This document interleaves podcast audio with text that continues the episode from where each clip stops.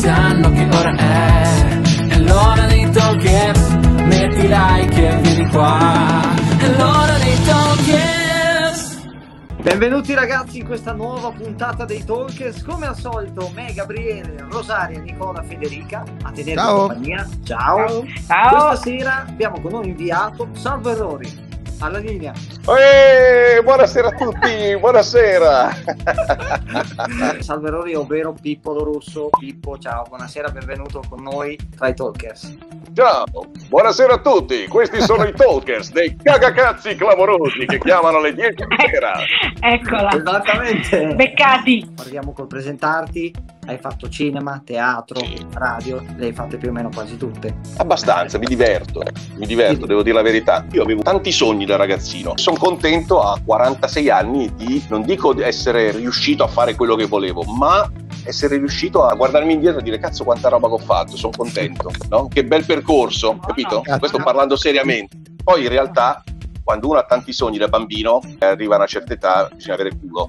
C'è preparazione e tutto, ma poi grande culo, perché sono in tanti a, a desiderare quello che, che uno sta facendo, anche perché poi le cose non sono mai scontate. eh. Cioè, oggi ci sei, domani non No. ci sei, capito? Due anni prima ti licenziano da una radio importante e poi si chiude una porta, si apre un portone e ti ritrovi in una radio ancora più importante. Insomma, è una magia, è un mondo di magia. Tu cominci Dimmi. con il teatro e poi approdi in radio. Sì. Hai condotto diversi programmi radiofonici, comici. Che lavoro c'è dietro ad un programma radiofonico di questo tipo? Cosa si prova a recitare da una radio? ho sempre fatto teatro, ovviamente, ho studiato eh, per fare teatro, per fare l'attore, questo era il mio sogno fondamentale. Poi però il mio cazzeggio, il mio modo di essere così normale come siamo adesso con voi, eh, a- con gli amici, a scuola, in famiglia, mi, hanno- mi ha sempre portato a essere un po', non dico stravagante, ma con la parlantina, no? Di quelli, e quindi tutti dicevano, ma dovresti fare radio, sai, uno con la parlantina così dovresti fare radio. E all'epoca la radio, siccome non c'era ancora la radiovisione, la tv, no? Nella radio, era tutta immaginazione. Quindi il sogno di tutti era, io ascoltavo Radio DJ per dire, e il Mm. sogno di tutti era diventare il nuovo Albertino della situazione, oppure il Fiorello della situazione, no? il Baldini, Amadeus, che ci facevano ammazzare dalle risate. Quando ho iniziato a fare poi teatro, la radio è nata parallelamente, ovviamente all'inizio in modo amatoriale, in modo locale, a Novara, eh, vicino Vercelli, c'erano delle realtà molto piccole dove io eh, lavoravo e facevo il mio contributo, dei piccoli programmi. Però la radio è come il teatro per me, nel senso che ho un rapporto diretto col pubblico e quell'emozione in quel momento che due minuti prima mi sto cagando addosso e due minuti dopo invece mi scateno come un pazzo, no?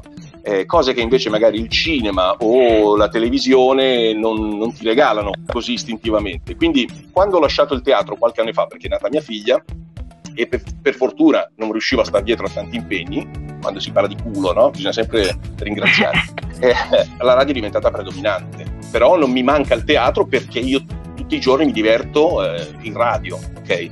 Poi invece il discorso che facevo all'inizio, quanto è impegnativo fare un programma radio che sia comico o meno, c'è tantissimo lavoro.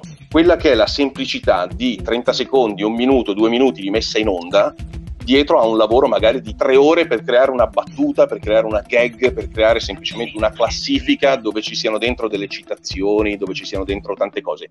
E la gente queste cose magari a volte le dà per scontate. Quando vengono a vedere, una volta si poteva prima del Covid, venire in studio oppure seguire tutto il nostro backstage, vedere come prepariamo i pezzi, eh, per cui dico alle persone, volete collaborare con me? Dai, mi scrivete 50 pezzi al mese, ma devono essere divertenti, comici, demenziali, no? E questo per 12 mesi. Aspetta, su una rubrica. Poi ne scrivete altri 50 per fare un personaggio, poi altri 5 capitoli. C'è un lavorone. E per fortuna ho una bella squadra. Quindi lavorare io, ad esempio, adesso a Radio 2, tanti anni che lavoriamo insieme, io, Antonio Mezzancella e DJ Osso, che siamo tre completamente diversi uno dall'altro e la cosa bella è mettere insieme sempre i pezzi come un puzzle. È bello, è bello, mi piace. Volevo chiederti, com'è cominciato il tuo amore per la danza? Ah no, scusa, questa era la domanda per Roberto Bolle, scusami, scusami. Tu sei? Io non sono nessuno, questa è la cosa bella che voglio sempre ricordare alle persone, no? E molti mi dicono, lo sappiamo che non sei nessuno, lo sappiamo.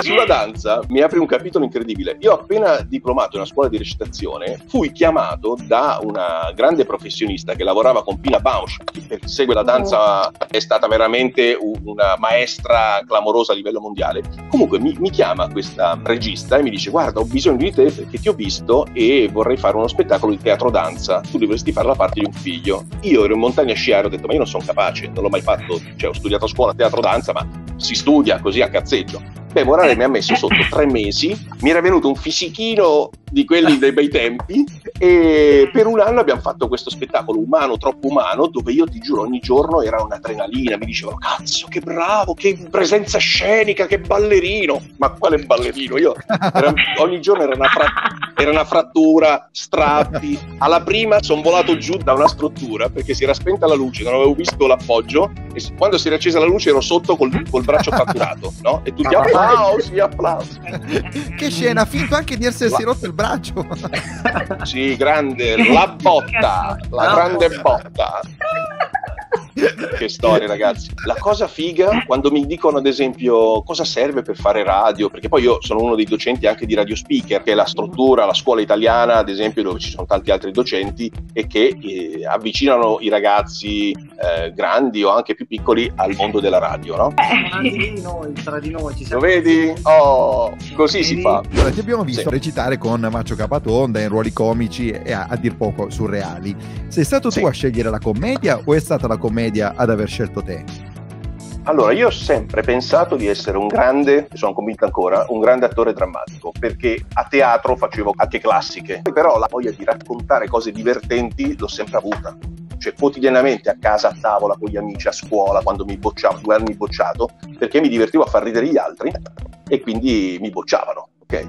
Eh, per cui il segreto del successo è farsi bocciare a scuola.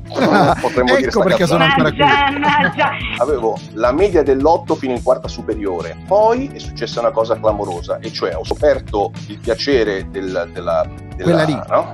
Lei, Eh, lei, quella lì, lei, ma lei. anche la legnata nel mondo del calcio, perché pensavo di andare a giocare dopo un provino nel Torino Calcio.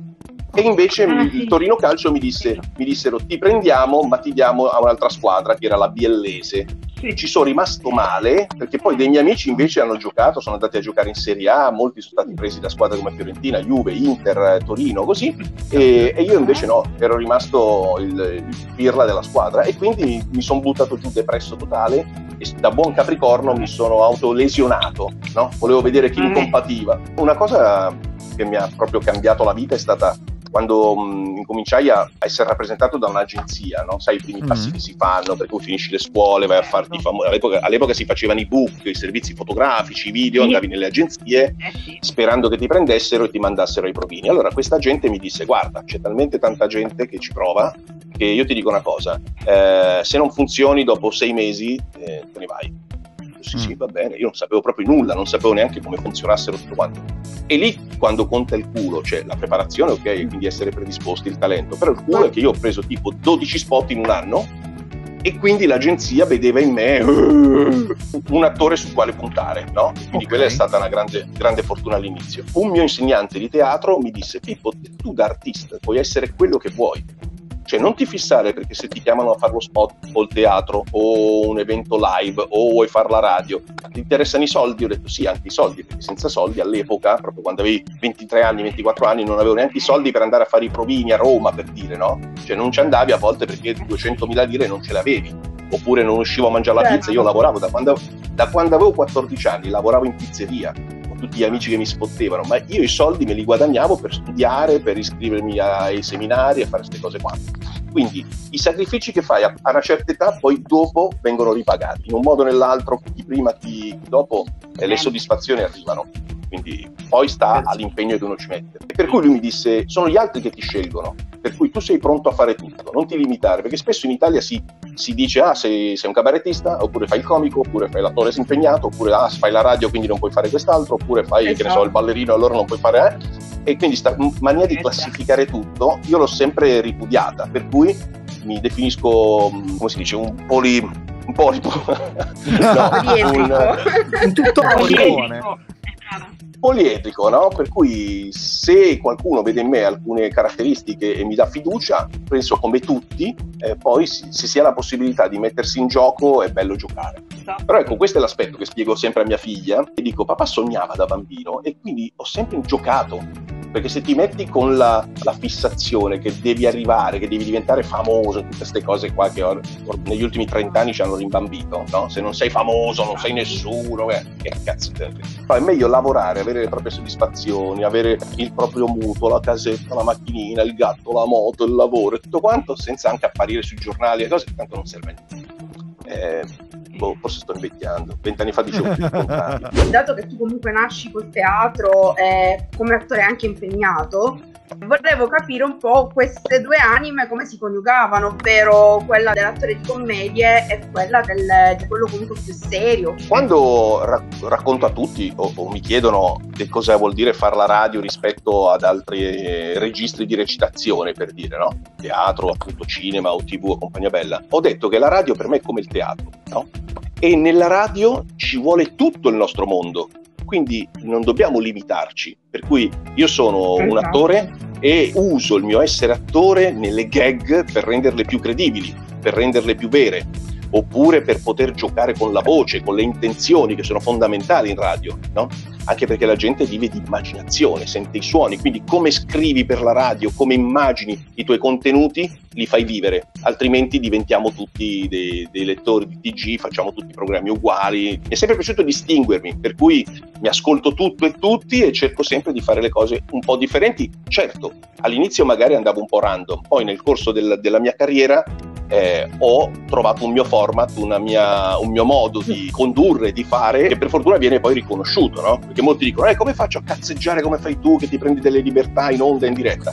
E guarda, vent'anni fa non mi prendevo nessuna libertà, però osavo, cercavo di essere irriverente, di essere demenziale, no? Dieci persone mi dicevano, ah, questo è solo scemo, e una diceva, no, invece questo può essere anche bravo, e allora per fortuna c'è anche quell'una, quella persona che, che ti dà fiducia. Io penso che comunque essere ironici e divertenti e avere quella dose di stupidità, per esempio la mattina loro ne sanno qualcosa, io mando sempre dei vocali un po' non da prima mattina, quindi è quella dose di stupidità. Io ad esempio nel mio gruppo di lavoro sono quello più scemo, però per fortuna ho tanti altri scemi che mi danno retta, no? Quella, quella è la fortuna. Persone che vivono tutti i giorni cercando di regalare divertimento agli altri, spesso hanno problemi, hanno i loro cazzi, sono tristi, sono depressi e tutto quanto. Quindi ci sono, specialmente nel mondo dello spettacolo, alti e bassi dalla mattina alla sera. E tre settimane fa ero la persona più felice del mondo, stavo girando una fiction, tutto bello, tutto bello. Eh, dopo due giorni eh, la persona più triste del mondo perché tampone positivo, quindi col Covid ho perso il lavoro, no? sono stato sostituito, ho perso una pubblicità, insomma, e stavo in camera di mia figlia chiuso, isolato, incazzato col mondo. No? Però alla fine tutto passa, alla fine insomma per fortuna le cose le- bisogna prenderle con filosofia. La cosa forte me l'ha data probabilmente il, il matrimonio, l'aver fatto famiglia con mia moglie, aver avuto una bambina, queste cose qua mi hanno molto cambiato e mi hanno fatto maturare nel corso degli anni anche guardando proprio il lavoro, nel senso che prima ero veramente, pensavo 24 ore su 24 al lavoro e spesso quando cerchi sempre di stare sul pezzo, sul lavoro, sul lavoro, sul lavoro, arrivi a, a rimbambirti, ok? Non sei più contento delle cose che succedono.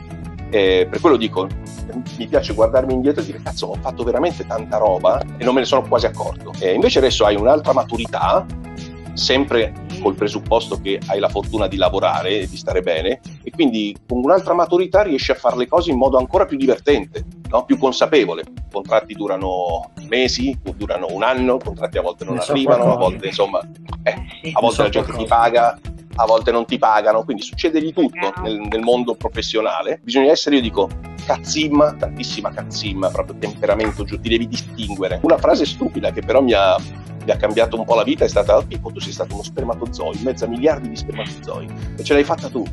Allora mi sono guardato allo specchio cazzo, è vero, cioè in mezzo a miliardi. Allora perché devo aver paura a fare adesso un provino, a proporre le mie idee, le mie, le mie cose? Ma vai, vai, capito? Sembra una stronzata, invece è vero.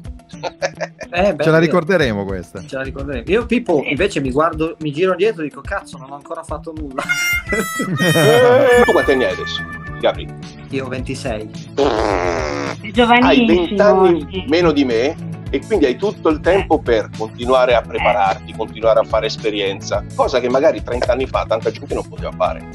Oggi esistono le web radio, esistono realtà appunto come radio speaker che ti fanno stare a contatto con professionisti. Eh, io quando avevo 20 anni, 16 anni, cioè, li, li ascoltavo, li guardavo, ma chi li incontrava? Cioè era veramente un... Uh, sì, impossibile avere un contatto diretto. Ecco perché noi della generazione de, prima degli anni Ottanta ci siamo fatti un culo così.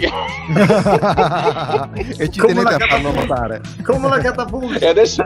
Ma è... Sì, sì, come una catapulta. Come una catapulta. Personalmente sono contento di, di tutto quello che, fa, che, sto facendo, perché poi non si arriva mai, quindi è sempre la cosa bella è il percorso, no? Più ci sono le difficoltà, e più devi essere spronato a migliorare. I primi tempi, e mi ci mettevo anch'io quando abitavo a Milano, era sempre una critica verso gli altri. Cioè io non giudicavo mai me stesso, ma ero sempre quello che diceva, eh cazzo, pigliano quello perché era comandato, eh però prendono quello, ah, però ero meglio io. Oppure mi creavo un mondo parallelo, eh dovevo farlo io quel lavoro, ma poi hanno preso quello perché quello...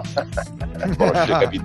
Invece erano tutte cazzate. Ognuno di noi ha un tempo, ognuno di noi ha un percorso che si deve creare. Per la mia esperienza ho visto che ogni momento in cui doveva succedere qualcosa è successo. Era fondamentale. Magari me l'aspettavo qualche anno prima ed è arrivato mm. il momento giusto. Magari la persona l'ho incontrata a 20 anni, poi l'ho incontrata a 35, quando io ero un attore professionista e lui era diventato magari un produttore. Però 15 anni prima era uno studente, era uno che non faceva nient'altro, capito? Quindi godersi tutto e mantenere i rapporti buoni con tutti è fondamentale, capito? Ascolta Pippo, noi di solito chiudiamo i video dei talkers un po' a turno. Questo giro sì. non ci decidevamo e a chi abbiamo detto ascolta, abbiamo un professionista a disposizione, facciamo chiudere il programma a Pippo. Quindi a te no. questo onore. Adesso ti tocca. No. Ti tocca. Sì, sì, Sottolineiamo che pazzo. sono le dieci e mezza di sera, quindi anche Pippo è abbastanza stanco. Noi approfittiamo della sua stanchezza. Vai, vai Pippo, a te. Vai, vai. vai. Aspetta, suggeritemi che, che cazzo devo dire? Ciao Talkers, seguite questi fanciulli su tutti i loro canali, su tutti i loro social, mi raccomando. Diffidate soprattutto di Gabriele, che quello vi stalkerizza proprio di tutto. e poi divertitevi sempre eh, altrimenti quello me lo butta. non mi avete detto progetti futuri, sai, queste domande che si fanno. No, ma noi non siamo per ecco, le domande scontate. No, però... Se te le fanno tutti, esatto, esatto, per i bravo. Tanto non avevo niente da dire, quindi. È stato un piacere stare con voi e quindi Salve Errori vi saluta e vi rimanda alla prossima news. Ciao ragazzi, è stato bello. Anche per grazie. noi. Grazie mille. Ciao. Ciao. Grazie. Ciao, grazie. Ciao, belli. Grazie Pippo. Andate via. Ciao Pippo. Ciao.